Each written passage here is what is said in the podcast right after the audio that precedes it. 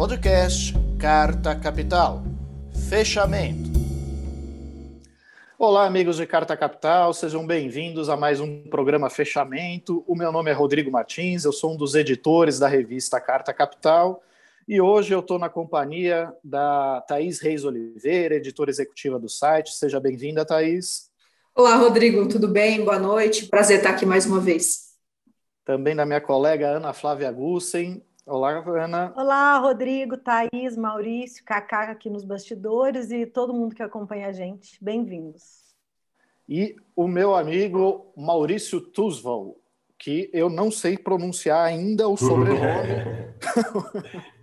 Mas... Boa noite, Rodrigo. Boa noite a todos. Prazer estar aqui mais uma vez. Aliás, era para a gente já estar tá junto na transmissão de segunda-feira, é. mas não, não, foi possível porque o Maurício tinha atrasado o pagamento do Gato Net. mas já, já restabeleceu, né? Já, já. a relação com a milícia aqui está cada vez melhor. tá bom. Então tá bom.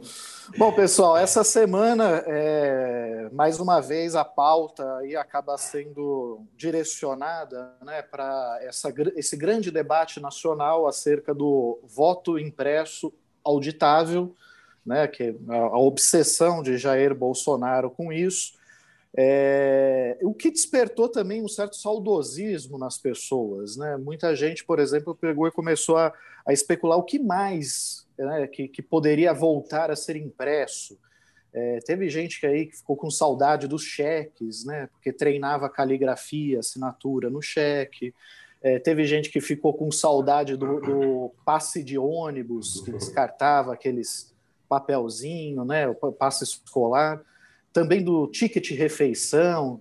Tinha gente até que vendia ticket refeição na, na, nos terminais de ônibus, né? É, mas eu vou fazer aqui uma, uma rápida enquete com, com o pessoal para saber o que vocês têm saudade, né, que era impresso e não é mais. Maurício, você, o que, que você sente saudades? Rodrigo, assim, duas coisas. Aquela maquininha de passar o cartão de crédito no carbono, né, que todo mundo sabe que é mais seguro, né? evidente que é mais seguro, isso que é digital. Pensa, né? Você tem um papelzinho lá do carbono, né? Com a segurança, né? Outra coisa é ficha de orelhão, né? O próprio orelhão, né? É toda uma economia que vai. Aqui no Rio, por exemplo, você tinha um orelhão, milhões de pessoas na fila, aí já tinha aquela pessoa vendendo um refrigerante na fila, entendeu? É toda uma economia que era movimentada a partir da ficha do orelhão que foi embora. Temos que voltar com a ficha do orelhão também. Pô, tá certo, tá certo. E você, Thaís, o que, que mais você sente falta, que não, não existe, mas era impresso e, portanto, mas... auditável? Eu sinto falta do cheiro do mimeógrafo, daquelas provas do ensino fundamental que vinham cheirando álcool, assim, aquela tinta azul é fortíssima. É, era, era um doping, uma espécie de doping infantil. Só, Talvez só que assim. o caso da gente reavaliar o retorno do mimeógrafo para as escolas. É, mas assim, embora seja impresso, ele não era auditável, porque com o tempo desaparecia aquela, a, a, aquela letra, não? É, realmente, nesse caso, urge a auditoria do mimeógrafo.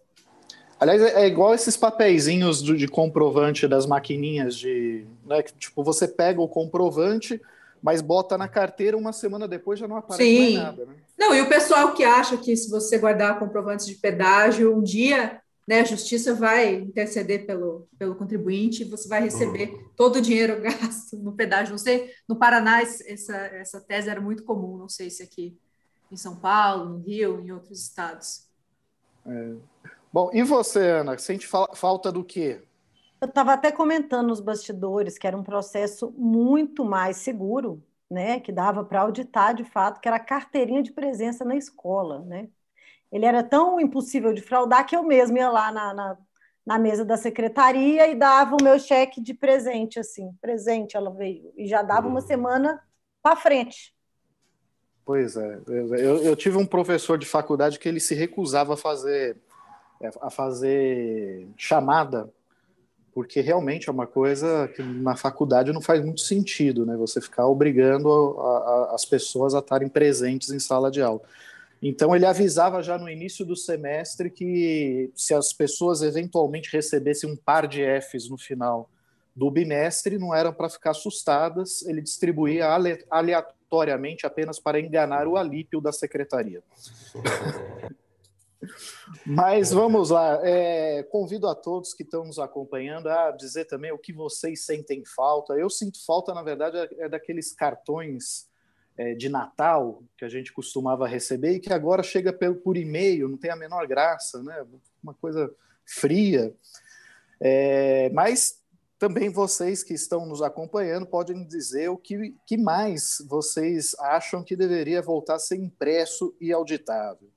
Mas voltando ao, ao nosso, ao nosso tema é, central, voto impresso e auditável, acho que ficou mais do que claro para todo mundo que essa é mais uma desculpa, mais um pretexto é, do Bolsonaro para tumultuar as eleições de 2022, é, no momento em que as pesquisas é, indicam que não apenas ele é, desponta com uma rejeição recorde superior a 60%, é, do, do, dos brasileiros que consideram a sua gestão ruim ou péssima, mas também ele, ele consegue a proeza de ser derrotado no segundo turno por praticamente todos os candidatos que se apresentaram aí na disputa é, presidencial.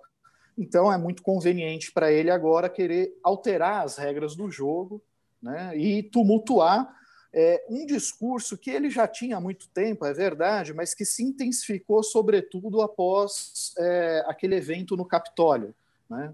É, não nos esqueçamos as eleições americanas. É, Donald Trump difundiu uma série de boatos e denúncias falsas sobre fraude nas eleições americanas, o que levou muitos trampistas à, à, à porta do Capitólio e isso resultou numa invasão, é, resultou em mortes tanto de manifestantes quanto de agentes de segurança que estavam que, que, ali para fazer a, a a defesa né, do, do, do Capitólio. É, Donald Trump é, quase foi, é, foi é, é, impedido, alvo de um processo de impeachment. É, por muito pouco, esse impeachment não foi aprovado no Senado, que retiraria os seus direitos políticos. mas nos Estados Unidos é, não houve qualquer participação, qualquer menção, qualquer gesto, qualquer aceno que fosse das Forças Armadas ou de forças policiais apoiando essa aventura golpista e não por acaso é, essa tentativa é, dele tumultuar as eleições não prosperou. Mas aparentemente Bolsonaro acredita ser possível é, fazer isso no Brasil e ele conta com aí um, um grande número de seguidores, é, que além de tudo são seguidores que gostam de andar armados. É, mas eu pergunto, eu vou passar a palavra agora para o Maurício, que fez a reportagem de capa de Carta Capital. Maurício, eu acho que dessa vez assim houve pelo menos um, um fato inédito, né? Parece que o, o judiciário, enfim, despertou de um sono profundo e resolveu tomar algumas providências efetivas, né? fora as declarações habituais que estava acostumado a fazer sempre que o Bolsonaro é, colocava em dúvida a lisura das eleições, ou eu estou enganado? É, por aí mesmo, Rodrigo. É, a gente tem que entender o seguinte: essa ladainha do Bolsonaro em relação à possível fraude né, ocorrida na eleição que ele mesmo ganhou e que vai ter fraude na próxima, tudo mais, ele vem, né, como você falou, imitando o Trump já há algum tempo, né? mas era, digamos assim, um discurso secundário, um dos vários discursos secundários do bolsonarismo. Né? Mas, é, de um tempo para cá, acho que nos últimos dois meses para cá, a, a, situação veio se agravando com o Bolsonaro, tanto com a CPI da pandemia, né, com a CPI da Covid do Senado, quanto as pesquisas de, de, de sondagem, né, de opinião, de, de, de, intenção de voto, perdão, que mostram que ele, como você falou, não ganha de mais ninguém. Né? Hoje em dia, a preocupação da, da direita que usa garfo e faca, né, como se diz, é, é conseguir um, um candidato terceira, de, terceira via que, que possa é, é, é superar o Bolsonaro para o segundo turno com Lula. Quer dizer, se, já se fala abertamente que o Bolsonaro pode ir nem ao segundo turno. Né? Ou seja, a palavra para definir o Bolsonaro hoje é acuado. E estando acuado, o que, é que ele fez? Pegou esse discurso aí, é, contra a urna, é, discurso da fraude eleitoral, e, e tornou esse discurso principal. Só que é um pouco esticar a corda demais, né, Rodrigo? É um pouco tocar fogo no circo, né? E aí ele começou a falar essas coisas. Teve uma live, né, a famosa live né, que ele utilizou toda a estrutura pública da TV Brasil pra, anunciou, né? Foi uma entrevista coletiva de imprensa que ninguém podia perguntar nada, né? Só ele falava, né? Já é uma coisa assim bem sintomática né, dos tempos que vivemos no Brasil. E ele acabou que falou que apresentar provas da, da fraude, não apresentou nada, é, fez mais uma série de, de ameaças lá e ofensas ao, ao, Supremo Tribunal Eleitoral, ao TSE também, aos ministros, mas de fato não provou nada. Só que falou sobre barbaridade golpista de novo. Né? Isso repetiu no domingo seguinte, domingo último, né?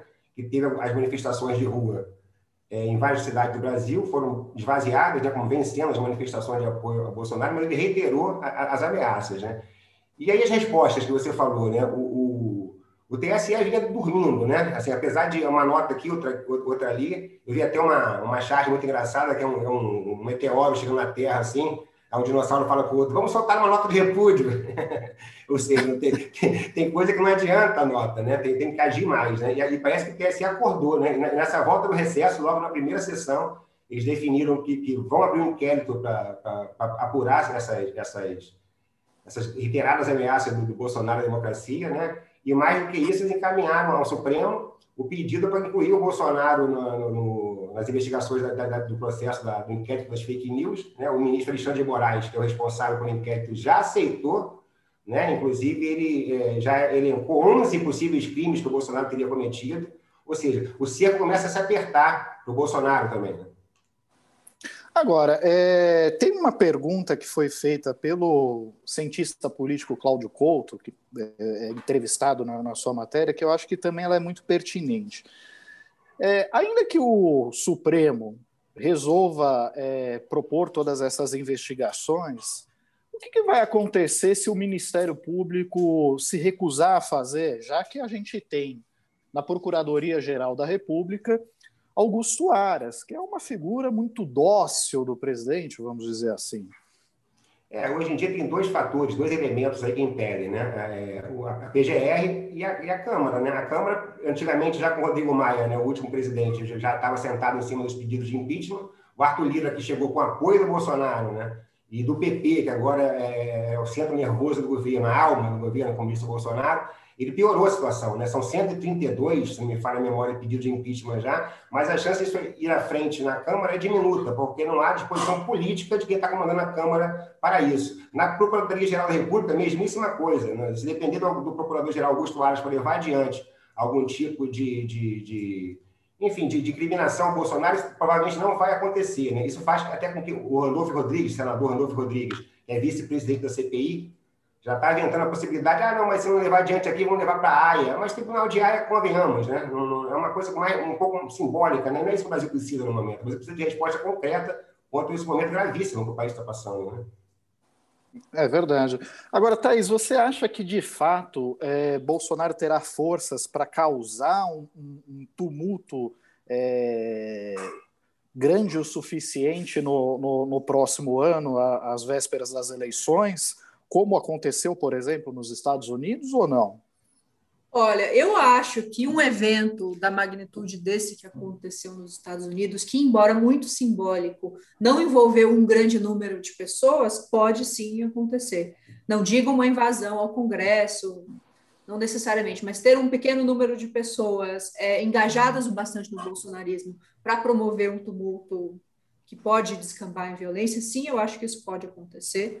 E acho que, eu volto a repetir, que é, essa busca, essa obsessão com voto impresso serve para Bolsonaro manter engajadas suas bases e os números das pesquisas eleitorais mostram que isso está funcionando. Ontem foi divulgada, Rodrigo, uma pesquisa da Quest, em parceria com a Genial Investimentos, que mostrou ali em Minas Gerais, foi ao encontro das pesquisas de popularidade mais recentes, mostrou mostrou que a reprovação ao governo supera a aprovação e que em 2022 Lula vence com folga o presidente Jair Bolsonaro e em cenários também de terceira via. Mas tem um dado interessante dessa pesquisa, que é que, o, que a falta voto impresso aumentou a aprovação ao governo Bolsonaro entre as pessoas que já votam nele e que votaram, que enfim apoiam o governo e votaram é, em Bolsonaro em 2018, especialmente as pessoas mais velhas e os evangélicos. Então, existem, os números indicam que sim, é, trazer o, tornar o voto impresso a grande pauta tem rendido ali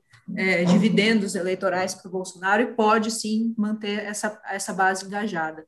E tem um outro ponto interessante dessa proposta do governo em relação ao voto impresso, que é essa obsessão no, que não é mais o voto auditável, é que os votos sejam contados como cédulas em papel. Imaginem vocês isso em cada uma das sessões de urna eletrônica em todo o país, o bafafá que ia dar, a tensão que ia provocar no momento de polarização que o Brasil está vivendo aí já há muito tempo. Imagine o caos que isso pode, pode provocar. Não me parece que a proposta do voto impresso vai adiante. A oposição é, tem feito esforços, isso é uma apuração do Alisson Matos, editor do site Carta Capital, que tem feito esforços para que essa proposta seja barrada antes de ir a, já na comissão especial, antes de avançar, porque entendem que vai ser mais difícil barrá-la. Eu não acho que isso vai adiante, mas sim todo esse papo em torno do voto impresso pode mobilizar a base bolsonarista, chegando forte em 2022 e, no caso de uma derrota para o Lula, que é o que as pesquisas eleitorais indicam, ao menos até aqui, podem sim, é, essas pessoas podem provocar tumultos, podem provocar violência, e não está claro exatamente como a, nós, como sociedade, podemos é, impedir esse, esse encaminhamento.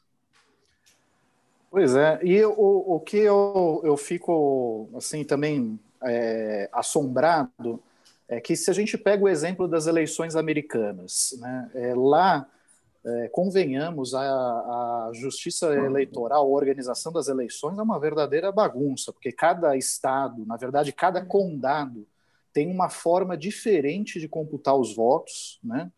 É, então, tem, tem regiões em que ele é, é totalmente eletrônico, tem regiões que é, é, eletrônico, mas imprime um comprovante, e tem áreas em que ele é totalmente de papel. E foi justamente é, é, nessas áreas, nesses é, condados e estados com voto em papel, contado cédula a cédula, que houve a maior confusão é, que propiciou que o, o, Trump fizesse falsas alegações de fraude. Né? Então, assim, o que surgiu de vídeo na internet mostrando supostas cédulas eleitorais que estariam num caminhão e que caiu numa estrada, mas que é, eram votos para o Trump que foram é, descartados e por aí vai, não está escrito. Então, assim, é, é, é esse é, o, é, é a grande questão, né? é muito mais fácil você criar confusão em cima é, de uma contagem de votos em papel do que numa totalização de votos eletrônica, que é sim auditado. Né? Todos os partidos políticos participam da auditoria, é, Ministério Público, Ordem dos Advogados do Brasil e várias outras entidades da, é, da sociedade civil podem acompanhar as auditorias que são feitas pelo TSE em todas as etapas é, do processo eleitoral. Né? Inclusive, é, é, existe exatamente uma auditoria prévia que é feita nas máquinas, em que eles, eles fazem o teste com, com de digitar o, o número de, de um candidato e anotar no papel e colocar na urna e depois comparar é, esses, esses votos para ver se estão corretos e nunca houve uma fraude comprovada é, nas urnas eletrônicas no Brasil desde que foi implantado. Agora, Ana Flávia, você fez uma reportagem de capa na semana anterior é, que falava justamente sobre o aumento do número de armas em circulação no Brasil. São mais de 2 milhões é, de arma de fogo é, na mão de civis no Brasil. É, só no ano passado, salvo engano, foram, foram incorporados mais 186 mil armas de fogo, é, o que representa um crescimento de 97% em relação ao ano anterior. Né? É, a importação de armas também teve um, um salto gigantesco, mais de 3.400% em relação a 2016. É, e você é, mostrou como é fácil adquirir um porte de arma, né? inclusive tem propaganda distribuída em, em, em açougue, né? Você ligou para um desses, desses despachantes que ofereciam esse serviço em açougue. É, isso não é um, um, algo que pode potencializar, pode, assim, é, é, digamos, jogar gasolina na fogueira, porque se você tem um presidente insuflando os seus radicais apoiadores a sair às ruas, a contestar o resultado das eleições, e ao mesmo tempo eles estão armados, a situação pode ficar um pouco complicada, não? Pode, e durante a semana, é, algumas, algumas pessoas entraram em contato para, inclusive, comentar a matéria e, e, assustadas, falando: será que é esse que é o tal do exército que, que o Bolsonaro quer formar, que é o exército dele? Porque se você for pensar, é, desde que o presidente assumiu, é, a gente tem uma série de vídeos é, de colecionadores, caçadores atirando em fotos de outras lideranças, né, incluindo botam o rosto é, do ex-presidente Lula, botam o rosto de deputados, atiram, fazem ameaças, isso vai tudo para a internet. Se você for reparar, é, os atos já estão ficando um pouco mais é, violentos. É, na, no, na, última manifestação da direita que teve pelo voto impresso, é, a gente teve jornalista atacado porque o fundo do celular dele ele apanhou mesmo, porque o fundo do celular dele era vermelho, ele estava com uma capa de celular vermelho. Isso me lembra muito aquela loucura de, de 2016, de quando até cachorro de lenço vermelho apanhava na rua. E só que agora as pessoas estão mais armadas, e elas têm ainda um incentivo oficial. É, elas estão insufladas por fake news, a gente também precisa falar sobre isso, né? E ainda tem incentivo oficial do próprio presidente da República para usarem a violência. Agora, a grande questão se dá também no campo, né? Porque ruralistas, fazendeiros, é, cidades de interior, as pessoas estão igual a gente fez na matéria da semana passada, as pessoas vão no açougue, elas conseguem, elas têm a propaganda ali vendendo um poste, um porte de arma do, dividido em seis vezes, sete vezes, quantas vezes quiser, e ela vai poder começar a ter a arma dela, né? Então, é, eu acho que não é só repetir um Capitólio em caso de derrota do Bolsonaro. Eu acho que vai ser uma campanha duríssima. Eu acho que jornalistas, é, professores é, estão ameaçados, até o próprio. Claro, a imprensa não vai deixar de cumprir o papel, mas eu acho que vai ter que ter um cuidado redobrado, que os ataques à imprensa, por que, que aconteceu nesses últimos dois anos e meio? As instituições elas foram paulatinamente descredibilizadas. O professor, o jornalista, o ministro, é, o, o, político, o deputado, né? porque eles, eles se propõem como a, a antipolítica, mesmo eles não sendo. Bolsonaro ele ficou 30 anos no Congresso. Então, assim, eu acho que não é nem a gente repetir o Capitólio. Eu acho que nós vamos virar 2022 numa situação muito mais tensa.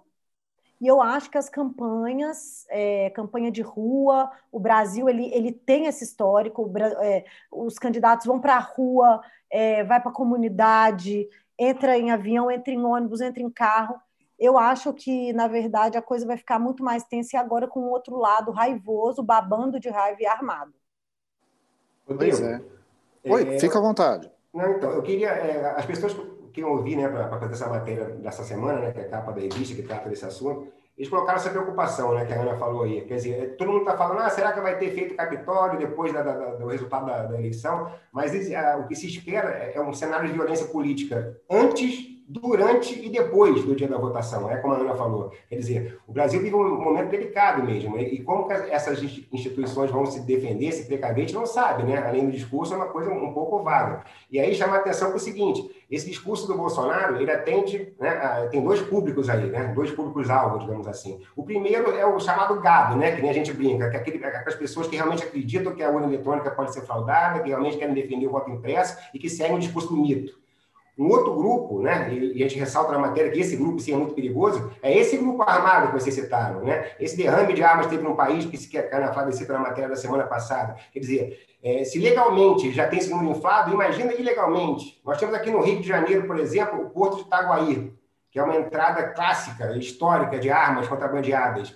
Quem comanda o Porto de Itaguaí hoje em dia? Essa é até uma pauta interessante, a gente não sabe o que está entrando no Brasil. Você se lembra daquele episódio do Capitão Adriano, que foi achado, né? Na, na, agora não me lembro num terreno de quem, de um deles, não sei quantos fuzis, já centenas de fuzis enterrados. Quer dizer, nós temos realmente uma realidade no Brasil hoje, uma parcela violenta da população que está armada, né, gente? E, e outra coisa, para finalizar, nos Estados Unidos é diferente, né? Porque lá, desde a época do Lincoln, você tem um, um notícia de fraude de eleição. Por mais que tenham diversos modelos que, que até convivam paralelamente na eleição, não se tem notícia de fraude. Aqui é o contrário, aqui é o que querer nos livrar de um histórico de fraude, que até o Barroso falou, né? Quando da, passou pelo Império, República tem até hoje. Quer dizer, algum eleitor que é um ganho para a sociedade brasileira e jogar contra ela realmente é jogar para o pior melhor.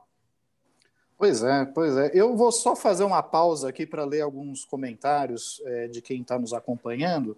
O Marco César, ele puxou a minha orelha, ele falou: Ó, oh, Rodrigo, a conexão não deu muito certo porque tu não, ainda não aprendeu o sobrenome do Maurício. É verdade, eu preciso. eu preciso. É Tusvol. É, é Tusvol. Tusvol. Tusvol. É. Tusvol. É, o, a Miriam é, da Silva fala que é muito bom revê-los, mas esperava rever o Sérgio Lírio. Pois é, as férias dele estão né, tão esticadas, tão longas. Né? O Zé Ortigão pergunta: cadê o Barrocal? O Barrocal ele entrou de férias.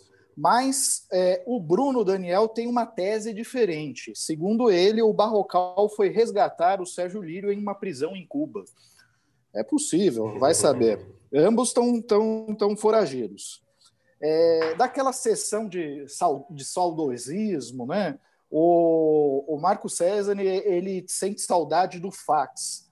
Rapaz, eu não sinto, não. Eu lembro que quando eu ligava para um número de fax é, sem querer, vinha aquele barulho no ouvido que até. Né, é um barulho muito semelhante à, à internet de escada, né? É, que acho que, enfim, só, só os mais velhos entenderão. É, o José Raimundo ele disse que ele tem saudade do cartão de ponto. Ele diz: quando eu chegava pela manhã para trabalhar, batia o ponto na máquina e no final, às 16 horas, batia a saída. Vamos brigar pelo retorno dos pontos impressos. Ó, oh, Raimundo, eu não sei não, mas a impressão que eu tenho é que o pessoal não está com muito saudade exatamente do cartão de ponto, mas sim do emprego CLT, né? Esse aí realmente desapareceu, ninguém mais tem. O Ulisses fala que ele tem é, saudade das mensagens por pombo correio, afinal de contas, o e-mail não é auditável. Não é auditável e está na mão das big techs. A Marelu diz que sente falta das cartas de amor e bilhetinhos para recado. E o Bruno Daniel diz que sente saudade do dinheiro que não entra na carteira dele com tanta facilidade mais. Pararam de imprimir? Rapaz, eu acho que sim, porque na minha também não entra há muito tempo, viu? E é, o mesmo Bruno Daniel ele fez um, um, comentário que eu acho bastante pertinente. O TSE e o STF acordaram, mas ainda estão bocejando. É verdade, né? Eu acho que é, não é de hoje que o Bolsonaro faz é, ataques a, a, a, ao sistema eleitoral é, e muito antes desses ataques à, à, urna, é, questionando a lisura das eleições, das urnas e tal, ele fazia ataques diretamente à democracia. Vamos, vamos lembrar, em, em maio, é, maio do ano passado, salvo engano, ou em maio de 2019, ele esteve na, na, numa manifestação na frente do QG do Exército em Brasília, com apoiadores que estavam pedindo intervenção, golpe militar. Né? E a turma fingiu que nada aconteceu, que era normal. Né? Os manifestantes pedindo fechamento do Congresso, fechamento do STF. Alguns, alguns dos radicais bolsonaristas chegaram a fazer bombardeio com fogos de artifício na sede do STF, a organizar uma marcha noturna com, com máscaras e, e tochas, a, a, imagem e semelhança da clã, só faltou aqueles chapéus. Não, tinha né? um que estava com o chapéu. Uhum. Tinha um que estava com o chapéu. Então, e, e, a turma achava isso normal, né? Assim, não, não, não se mobilizou à época. Então, quando você deixa é, esse tipo de coisa acontecer livremente, dá no que dá. Aliás, é, se a lei fosse ser cumprida no Brasil de fato, Jamais o Bolsonaro teria uma longevidade tão grande na política, porque, afinal de contas, como deputado, ele sempre se notabilizou por fazer a defesa da ditadura né, e de enaltecer os torturadores. Ele falava isso abertamente. Uma de suas declarações era que a ditadura matou pouco, que devia ter feito um serviço melhor, que devia ter matado 30 mil a começar pelo FHC. Então, é, quando você permite que um parlamentar diga isso impunemente, é, depois fica difícil você você tentar censurá-lo quando ele ocupa a cadeira presidencial, não é mesmo? Mas, Thaís, é, desta vez também nós tivemos também uma, uma manifestação expressiva é, de empresários, personalidades, é, representantes da sociedade civil e, e, assim, empresários de peso, né? É, a Luísa Trajano, da Magazines Luiza, Roberto Setúbal, do Banco Itaú, é, vários outros empresários, Guilherme Leal, da, da Natura. Você acha que essa é, mobilização ela pode crescer e isso pode, de alguma forma, influenciar é, na longevidade do governo Bolsonaro ou não? Olha, Rodrigo, esse, a maioria dos signatários dessa, desse documento são pessoas que, em outras ocasiões, já se posicionaram a favor da democracia, a favor do Estado democrático de direito e contra arroubos autoritários. Acho que o caso é mais expressivo, especialmente entre os empresários, é o da Luísa Trajano.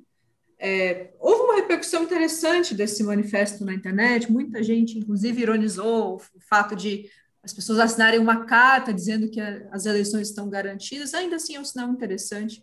Eu acho que as instituições e a sociedade têm, de fato, se posicionado contra isso. Eu, pessoalmente, é, não creio que o Bolsonaro hoje tenha condições é, de promover um golpe. Acho que ele sim pode tumultuar o processo democrático, e nesse, e nesse tumulto é que o bolsonarismo cresce, a pilhagem e etc. Acho, mas não, não, vejo condições de um presidente com os recursos que ele tem, com uma popularidade tão ruim para o presidente em primeiro mandato, sem o apoio das instituições, sem o apoio de parte expressiva da sociedade, é, dê um golpe de fato. O fato é que ele vai provavelmente perder essas eleições, será para uma disputa muito difícil, mas é, um, um ponto interessante, o site publicou um tempo ontem, hoje, inclusive, foi ao ar hoje mais cedo, uma entrevista com o Christian Lynch. O Christian é um cientista político é, bastante conhecido, bastante respeitado, e, e, perguntamos a ele a respeito dessa possibilidade de o que, o que estaria por trás desse interesse do Bolsonaro em tumultuar o processo democrático, em colocar em xeque a lisura das eleições, e se ele planejaria de fato dar um golpe. E o Christian Lynch é, classificou o Bolsonaro como um blefador, para ele todas essa, essas ameaças não passam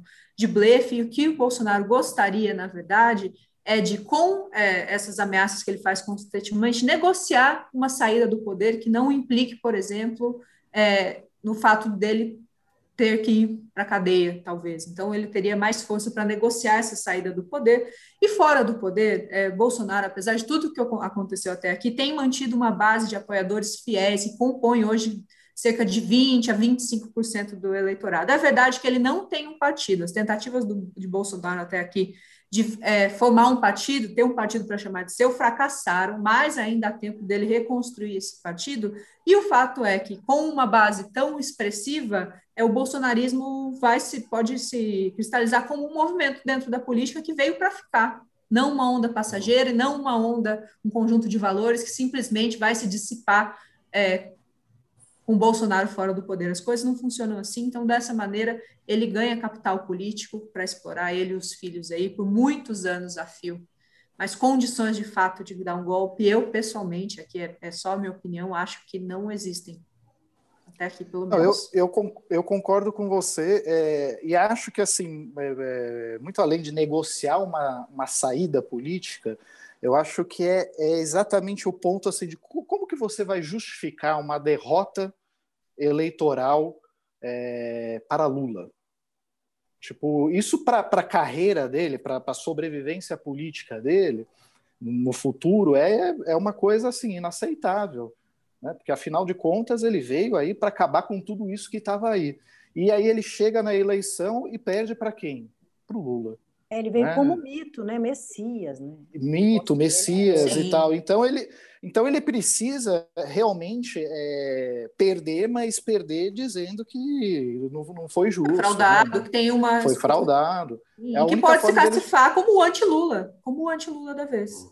Exatamente. E aí teremos é, Bolsonaro na oposição é, capta, é, capitalizando pelo menos aí uma parcela expressiva do, do, eleitorado que comunga desses valores bolsonaristas, se é que Oi. podemos chamar assim.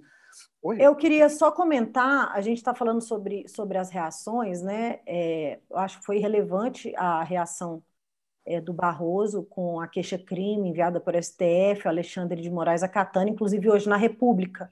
Eu acho que a única uhum. pessoa que consegue botar limite e botar um pouco de calma aí com esse pessoal bolsonarista, com essa gente, com o próprio presidente Alexandre de Moraes, né? Porque o que ele tem na mão é. E a gente sabe como é que o Alexandre de Moraes atua, né? Mas eu queria chamar a atenção também para uma decisão do Fux, que teve agora no, no final da tarde. É, o Bolsonaro hoje atacou o Alexandre de Moraes, ameaçou, disse que a hora dele vai chegar e fez mais ataques ao Barroso. E tinha hoje é, uma reunião já prevista, previamente marcada, dos três poderes, né, que seria o Bolsonaro, o STF e os representantes do Congresso. O Fux foi a público e cancelou a reunião, falou que não recebe mais o Bolsonaro, porque ele não é um homem de palavra. Eu até peguei o trecho da, da, da frase do Fux. É, como afirmei em pronunciamento, por ocasião da abertura das atividades jurisdicionais desse semestre, diálogo eficiente pressupõe compromisso permanente com as próprias palavras, o que, infelizmente, não temos visto no cenário atual. Então, o ataque a Alexandre de Moraes é um ataque a todo o Supremo Tribunal Federal. É, o Alexandre de Moraes também se posicionou. Ameaças vazias e agressões covardes não afastarão o STF de exercer sua missão constitucional de defesa e manutenção da democracia do Estado de Direito. Eu queria chamar atenção para isso, porque você junta isso, é, até os mais pessimistas, formadores de opinião, enfim, acharam que foi uma postura relevante do STF, que é o relevante falando, nós não vamos receber o presidente da República.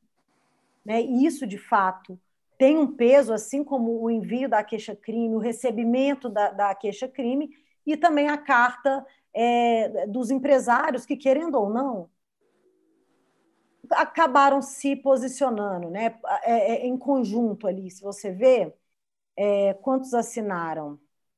Deixa eu ver se eu Centenas. Consigo. Não, então, eu peguei um número exato de quantos assinaram. É, não, não acabei não, não anotando aqui, mas centenas.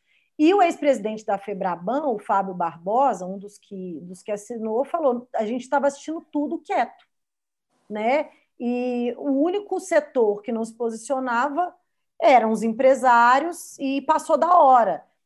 Só que assim, eu vi também um outro movimento diferente do bolsonarismo hoje. Eles largaram a pauta do, do voto impresso auditável e passaram o dia manipulando toda a rede com robôs e com fake news para é, viabilizar uma CPI do TSE, que foi proposta pelo Eduardo Bolsonaro hoje. Foi protocolada lá no, no Congresso. Né? Então, assim, eu creio que, devido à iminência de derrota da PEC do voto impresso e a toda essa reação, a próxima pauta que pode vir a calhar para eles, que eles estão tentando emplacar agora, seria essa CPI. Pois é. Agora, é, eu acho realmente assim que foram gestos importantes do judiciário, não, não nego isso. Eu só gostaria de ponderar que também assim essas figuras que hoje posam como né, homens probos e preocupados com a democracia são as mesmas figuras que legitimaram um impeachment sem crime de responsabilidade, que legitimaram a, a prisão ilegal do, do ex-presidente Lula, é, que o, o, afastaram das eleições de 2018, né, e que só estão se manifestando agora porque estão sendo alvos da artilharia bolsonarista. Né? Porque Bolsonaro e, e, e os seus asseclas estão há muito tempo é, é, é, fustigando eles porque lhes convém. né? É, agora, se não fosse, não fosse por isso, eu imagino que essas mesmas pessoas que estão falando bonito, empolado e preocupados com a democracia estariam caladas e muito bem confortáveis em, a, a, em suas togas. Feito esse breve comentário, eu vou insistir em você, Ana Flávia, porque você é uma especialista em redes bolsonaristas. Essa é, é na, na, verdade, essa é, é, é, quase uma doença. É triste. É triste. Ela, ela se é um enfia nesse, nesse meio todo e tal. E, é, é e, e, enfim, é, é, curioso porque, embora eles gostem de tudo impresso, é, nesse aspecto eles preferem a, as novas tecnologias, né? É, as, os meios de as redes sociais, os meios de comunicação instantâneo.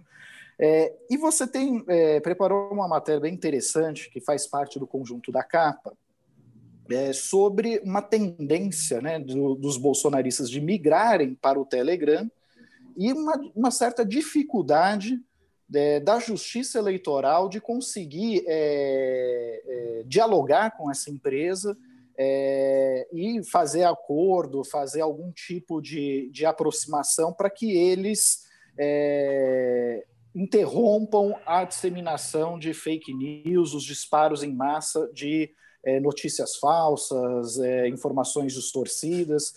Conta um pouquinho para a gente, assim, qual é a, a, a dimensão que os, os bolsonaristas é, ocuparam no Telegram e, e por que é, o TSE está com tanta dificuldade de acionar essa empresa para adotar algumas medidas para tentar frear a disseminação de fake news?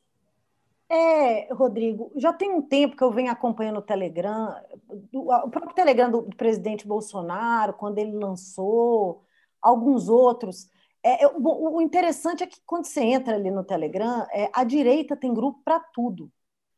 Tem o grupo do, dos caçadores, inclusive eu entrei naquela época né, que, eu, que eu fiz a pauta da, da semana passada, tem o grupo do home, do, dos homeschoolers, é, tem um grupo dos liberais, então, assim, é, aí o que, que acontece? Desde 2018, quando veio aquela traulitada, aquela enxurrada de fake news, aquela campanha maluca, é, dinheiro dinheiro de caixa 2, abastecendo disparo em massa, enfim. Aí o TSE conseguiu proibir os disparos em massa. Desde então, o tribunal ele vem atuando. Ele formou um comitê eleitoral de pessoas que só atuam nessa área e chamou as redes sociais para conversar. Olha, a gente precisa ter critérios específicos para o Brasil, correto? Tipo, não seriam os mesmos critérios de outros países. É, é, a gente precisa de mais transparência na política de vocês.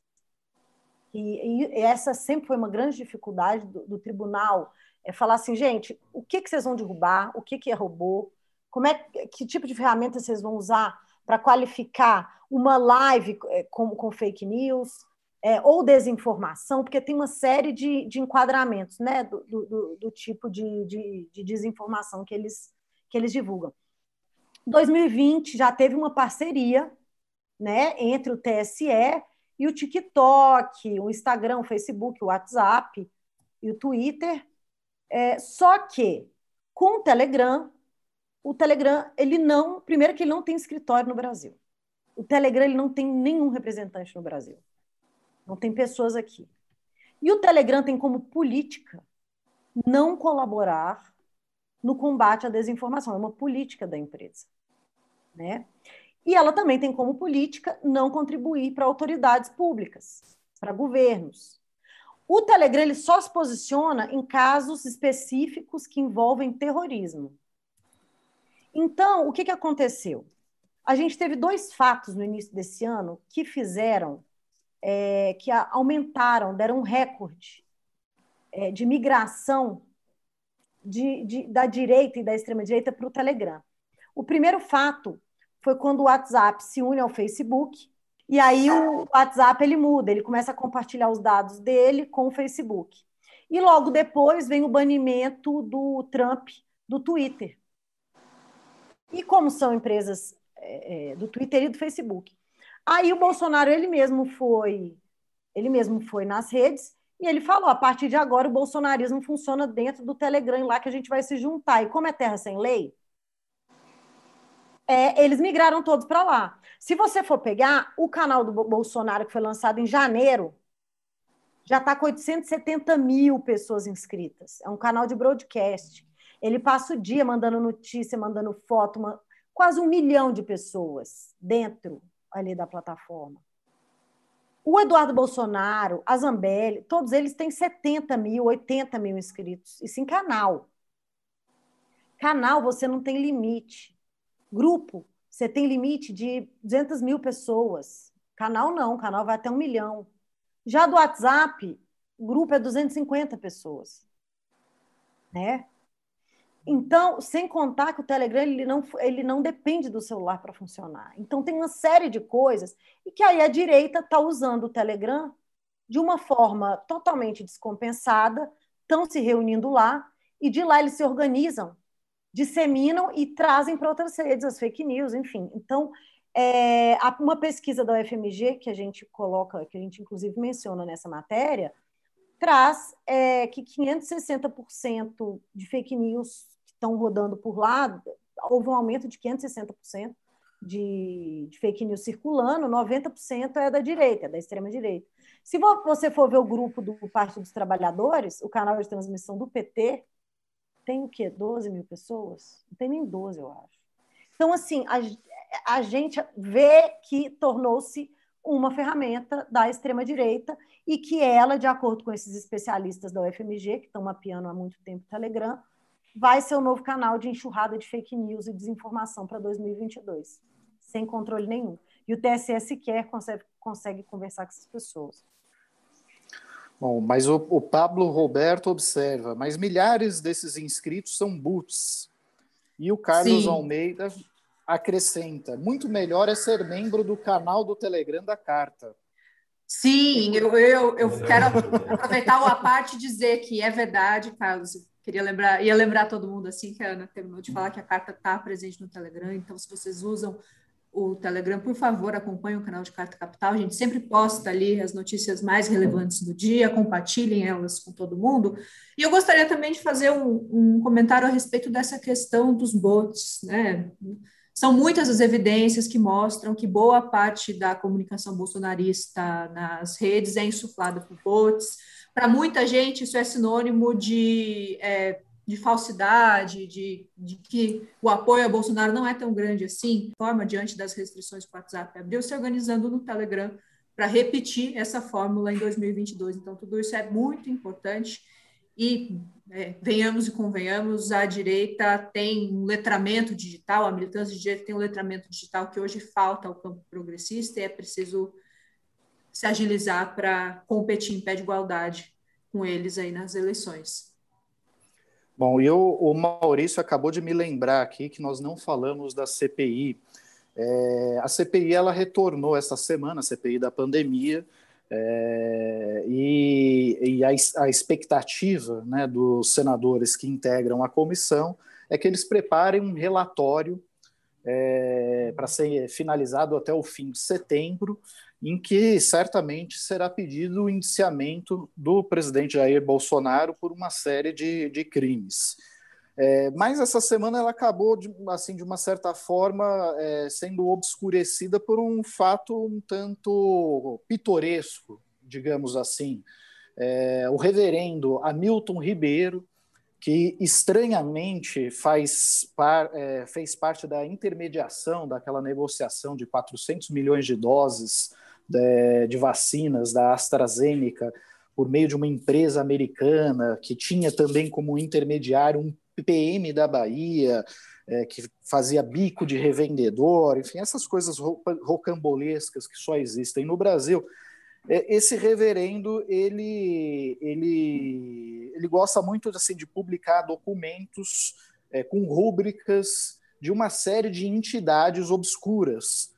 E é, um senador questionou é, é, sobre, uma, é, sobre o, o, gestor, né, o diretor de uma dessas entidades que são associadas à Senar do reverendo Hamilton Ribeiro.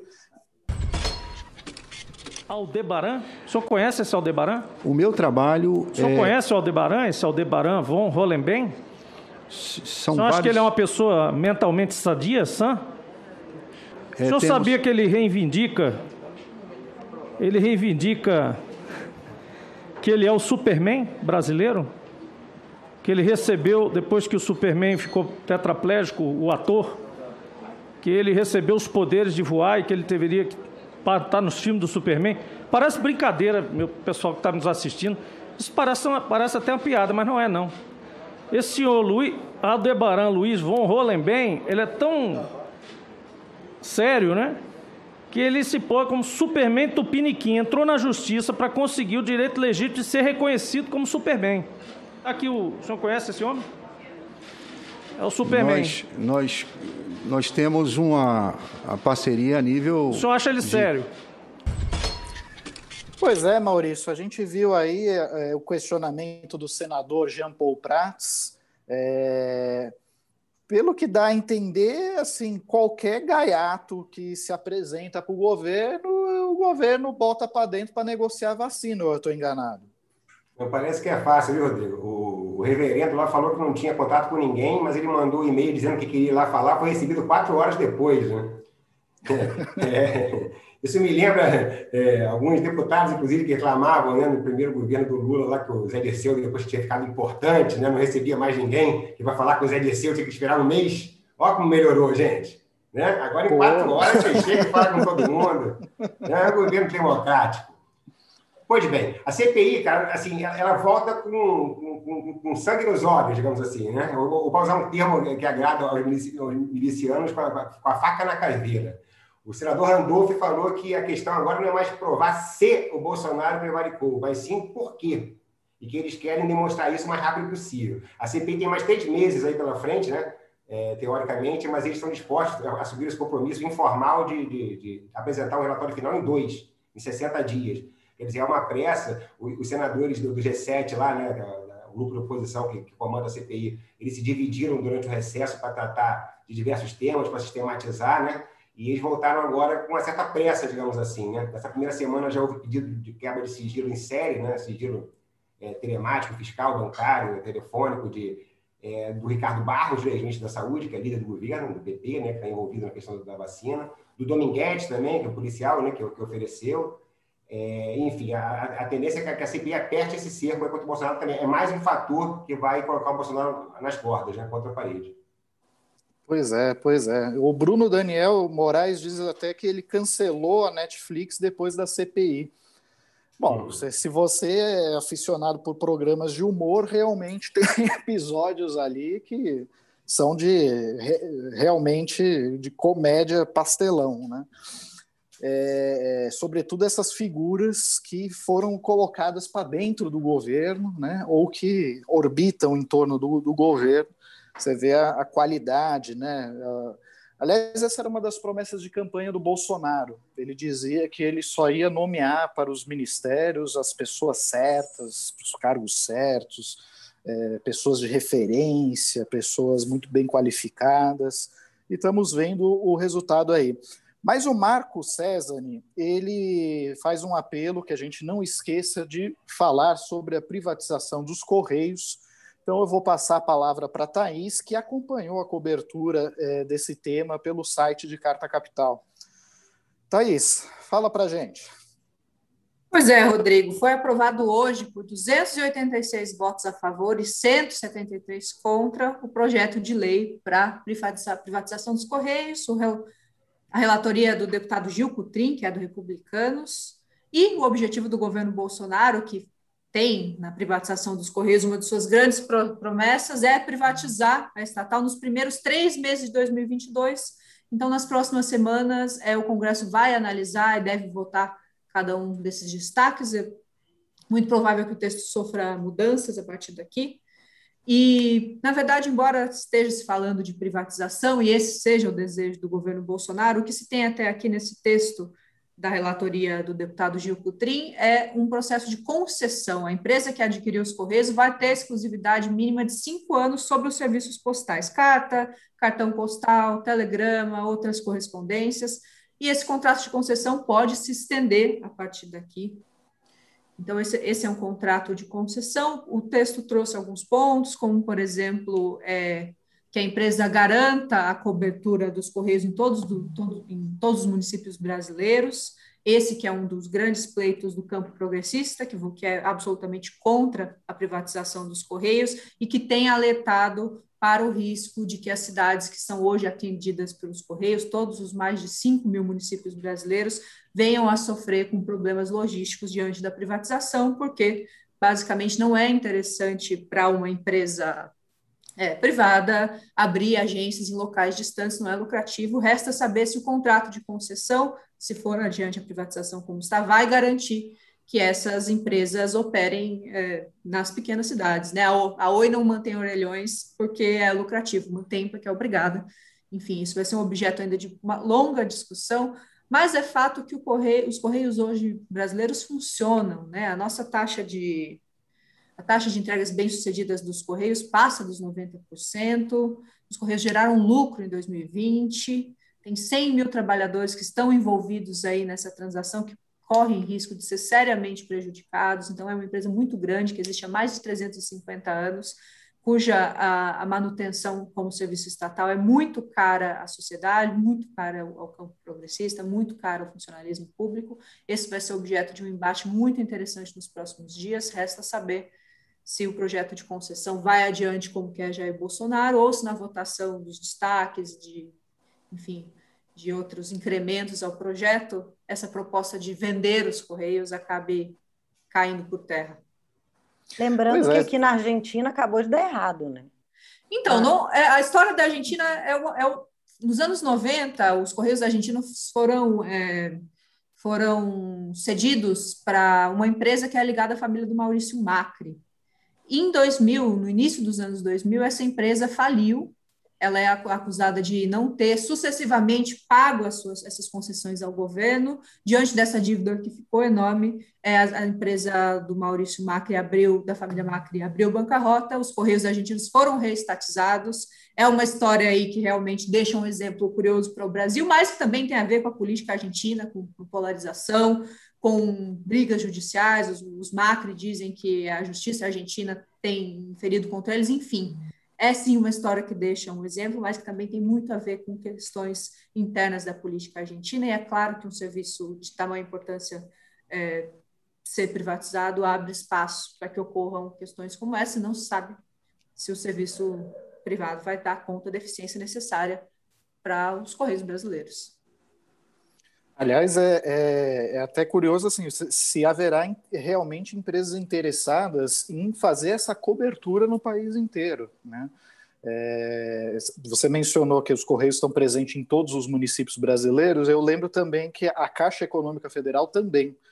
É, certa vez eu precisei é, conversar com, com o pessoal do programa Bolsa Família de uma cidadezinha do interior do Maranhão, é, e o único contato que eu tinha era da agência da Caixa Econômica Federal. E liguei para lá. E lá eu descobri que, na verdade, não era uma agência, era uma mercearia. Mas, que tinha, mas que tinha um caixa da Caixa Econômica Federal que pagava as aposentadorias, pagava o, Bolsa Família. É, é, exatamente porque não é interessante para a rede bancária ter é, representação em todas as cidades. Então, aí você vê a importância que certos serviços públicos têm é, e que faz sentido que, que o Estado é, preserve. É, Mas, é, lembrando também que aqui no Brasil tem correio que entrega as coisas de barco, de, entendeu? Sim, que entregam tem, livros didáticos. É, não, e de barquinho, entendeu? De manhã, a, a, gente viu aí a campanha de vacinação, a gente vê como é que funciona, entendeu? Tem lugar no Brasil que não é estrada, não é um caminhão. O povo acha que serviço postal é aquela coisa grandona, ou já é o, é o, é o avião, o caminhão. Não é, é bicicleta, é patinete, é barco, entendeu? é andar, andar a pé na água, com água até aqui, quando tem alta de água. Sim. Entendeu? Então, não é, não é simples, é, não é só isso. E tem também, a, a oposição ela fala muito também, além dos 100 mil empregos diretos, tem a questão da prática de preços, né? E tem também uma questão de soberania nacional, de acesso a dados também, que não pode, a gente também não pode deixar de falar. Então, vamos ver aí como é que vai ser isso, né? Vamos esperar o Senado, o que o Senado vai fazer depois da votação desses seis destaques. A maioria já é da posição. Tem outra questão também nesse assunto, que não é só no interior, né, Thaís? É, nas cidades também, aqui no Rio, por exemplo, tem essa história da área de risco, né, que foi uma coisa que não existia muito antigamente, conforme foram privatizando o serviço, começou a, a, existir, e hoje em dia a gente vê algumas empresas privadas né, que, que fazem hoje serviços que, que antes eram, eram, eram, públicos, eram estatais, não indo a diversas áreas. Né? E, o, e o correio, né, ele, é, ele é, como se fala aqui no Rio, sobe morro, você vê carteiro subindo morro, indo lá na favela entregar carta. Sendo privatizado, vão continuar? Se a, se a, companhia de gás já não vai mais, se a, se, se a da NET já não vai mais, a Duri abre espaço para traficante, para milícia ocupar esse, esse vácuo. Como é que vai ser com o Correio? Vai ser mais um? É uma questão a se pensar. Já pensou? Correio na mão da milícia. É a ausência do Estado em mais um espaço, né? A gente já tem espaços aí que a gente, a gente não, não vê a presença do Estado em nenhum tipo de serviço, em nenhum momento. É, é menos um, é, é, é menos um serviço estatal, menos uma presença estatal.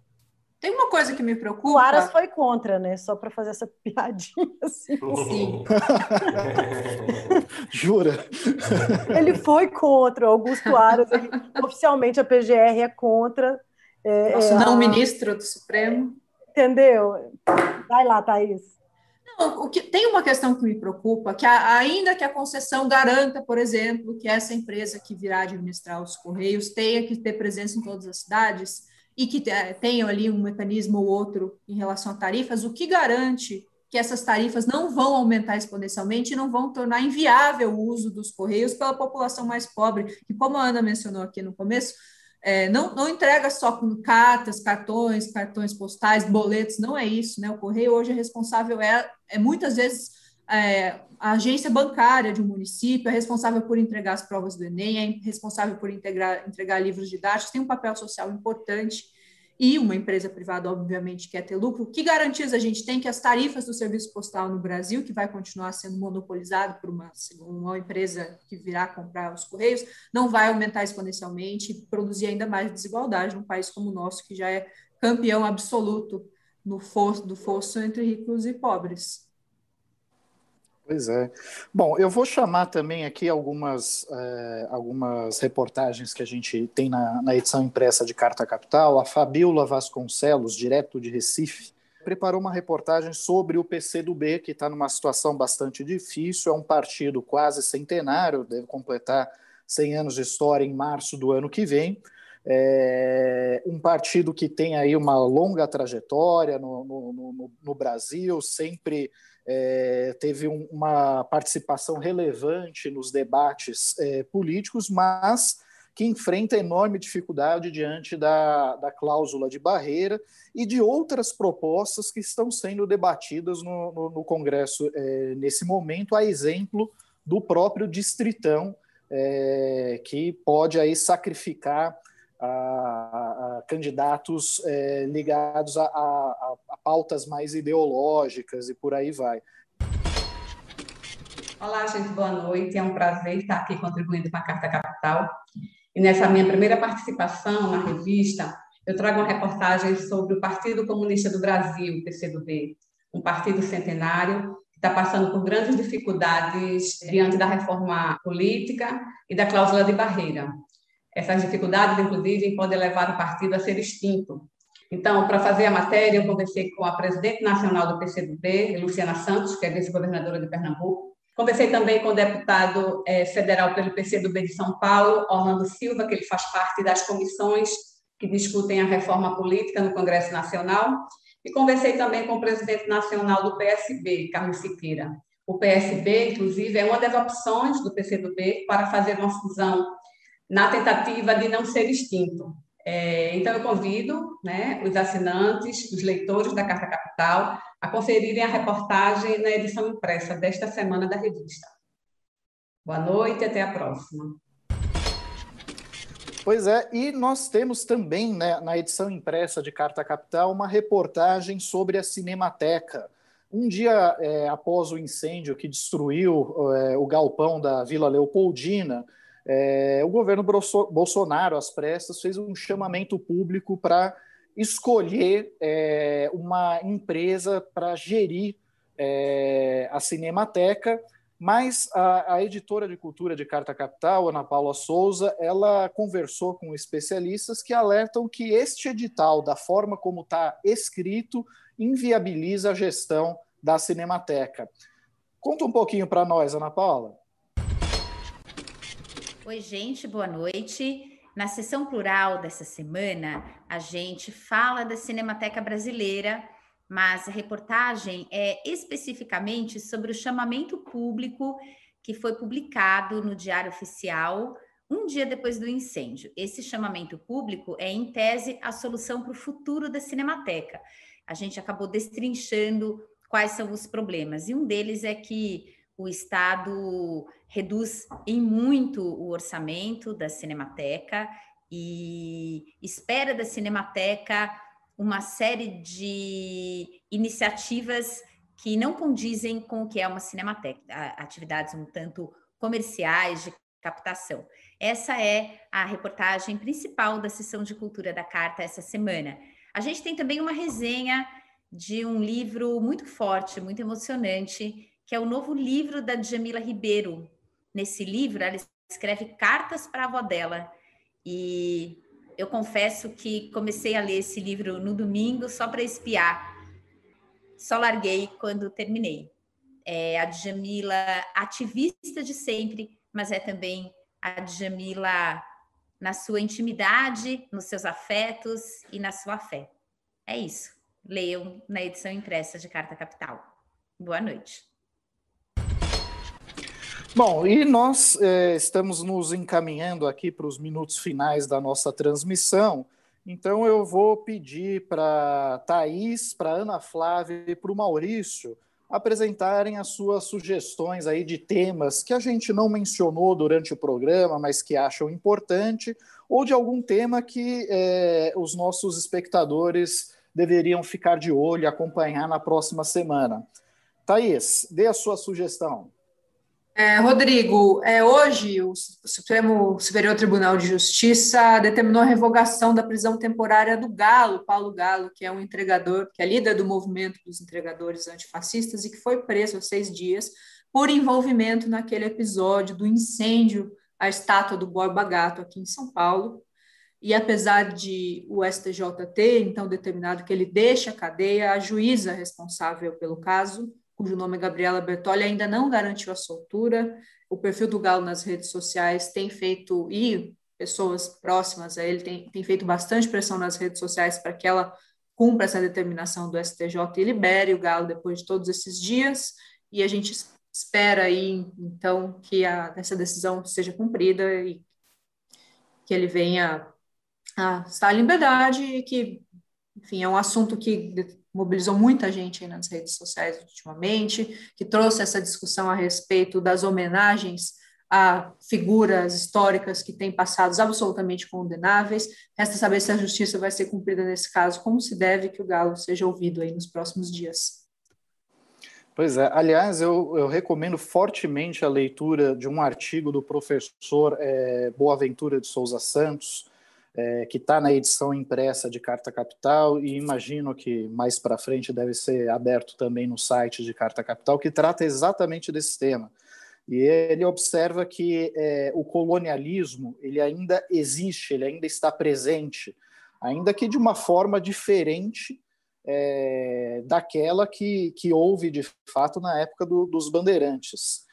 E ele faz uma observação pertinente que ele fala o seguinte, que se o colonialismo ainda não existisse, certamente é, Borba Gato não incomodaria mais, ele estaria é, abandonado, entregue às pombas. Né? E, e, acho que ele faz uma reflexão muito pertinente de como é, essas, essas estátuas representam, na verdade, feridas abertas de dívidas históricas que nós ainda não quitamos.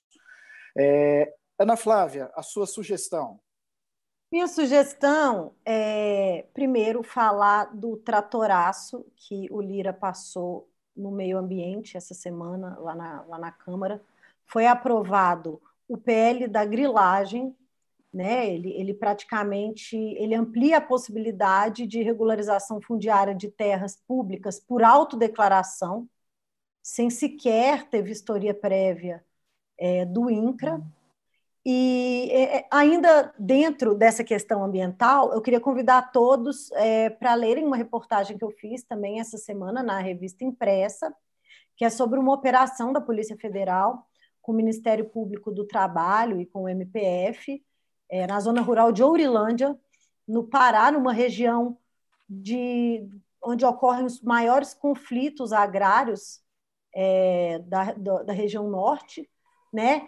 E foi uma, uma, uma operação que fechou 13 garimpos dentro de uma mesma fazenda, é, soltou dezenas de pessoas trabalhando em regime análogo à escravidão, é, todas elas com pouca comida, sem banheiro, elas faziam as necessidades ali mesmo na, na área do garimpo, estavam lá já por muitos dias, é, morando em barracos com lona e fazendo 40 graus, sem acesso a, a, a forno, enfim, fogão e água potável.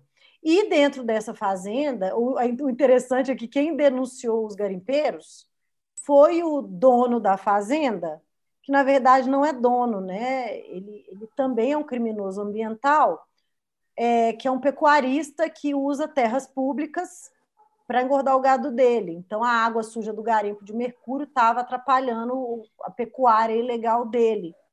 Assim, então, é, é quando a gente fala de ausência de Estado, é, é essa situação ela, ela, é uma situação muito clara de, do que, que pode acontecer quando o Estado não está presente. Né? E lá é um local marcado por homicídio, é, um líder de um, de um assentamento, de um acampamento que tem dentro dessa fazenda, foi assassinado com um tiro na cabeça o ano passado, ex-vereador, ele era candidato.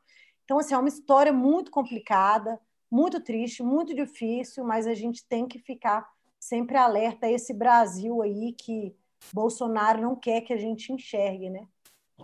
E eu também queria convidar o pessoal para o Direto da Redação amanhã, 18 horas.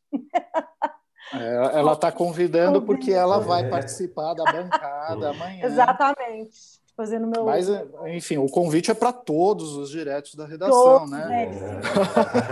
Segunda a sexta, a partir das 18. Se bem que amanhã vai ser, às, vai, vai ser às 19, né, Cacá? Amanhã a gente vai começar um pouquinho depois. Ah, é? Então tá bom. É. E, Maurício, qual a sua sugestão? Rodrigo, eu convido todos os nossos ouvintes, os leitores da Carta Capital, a ficarem de olho, mas de olho bem aberto mesmo, na Câmara, no pacotão é, de reforma do sistema eleitoral que está vindo aí via PP, via Ciro Nogueira e Arthur Lira. Né? Nós estamos falando muito de golpe aí, das ameaças golpistas do Bolsonaro, né? mas está em gestação na Câmara um golpe terrível à democracia brasileira se, se for aprovado esse pacote. Né? É uma série de coisas ruins, né? que vai desde é, de deslegitimizar as pesquisas, reduzir o poder do TSE, é, enfim, tudo é, se torna mais precário, exceto a grana dos partidos. Né? Essa aumenta e vai aumentar substancialmente. Quer dizer, nós estamos na Câmara com uma coisa perigosa em jogo, que na próxima semana vai ter um desenrolar importante. Inclusive, já vendo esse fator Ciro Nogueira, como vai atuar, né? porque ele chegou no Ministério e tal, e agora na Câmara vai começar a se ver se de fato a presença dele vai facilitar as coisas para o governo. Entendi. Não, é realmente é, é, algo que tem, que tem que acompanhar bem de perto, inclusive a pauta do, do Distritão tá, tá nesse bolo, né? Exatamente. Bom, é, na verdade, o Direto da Redação amanhã ele foi passado para as 19 horas, porque é, a Thaís e o Getúlio vão entrevistar às é, 17 horas, às 5 da tarde, o senador é, Requião. Roberto Requião. Esse Roberto senador. Requião. Desculpa, perdão. O ex-senador Roberto Requião, que acaba de, de sair do PMDB, ele que militou no partido por é, mais de 40 anos, né? É, e que saiu é, depois de perder uma disputa é, pelo controle do partido no Paraná, mas saiu também é, acusando o, o, atual MDB de ter é, se bandeado para o lado dos bolsonaristas e está aí à procura de novas legendas do campo progressista para abrigá-lo. A Thaís vai fazer essa, essa entrevista amanhã, junto com o Getúlio, é isso? É isso mesmo, Rodrigo. Às 17 é sempre a conversa com o Requião, é sempre uma conversa uhum. interessante. Ele está num momento é, muito interessante da vida política. Nós vamos debater todos esses temas, eleições 2022, a busca por uma terceira via, a análise que ele faz do governo Bolsonaro, da situação atual do Brasil. Espero todo mundo lá e mandem perguntas. Tá certo. Aliás, é, é, é bom que a Thaís esteja lá, porque a Thaís ela é do Paraná, então é, ela sabe de, sabe de, de, detalhes, de coisas que, que, que podem tornar a entrevista ainda mais interessante. Bom, pessoal, e a minha sugestão para vocês, é, na verdade, é um apelo. Se você gosta do jornalismo de Carta Capital, é, acompanhe, curta as nossas publicações e assine Carta Capital. Você tem a possibilidade é, de assinar a versão digital da revista, mas também tem a possibilidade, se desejar, de assinar a edição impressa e auditável de Carta Capital você, é só você ir no nosso site, ver as promoções. É, tem para todos os gostos e todos os bolsos. Um forte abraço e até a próxima semana. Um abraço, pessoal. Muito obrigada. Tchau, gente. Boa ah, noite. Podcast Carta Capital. Fechamento.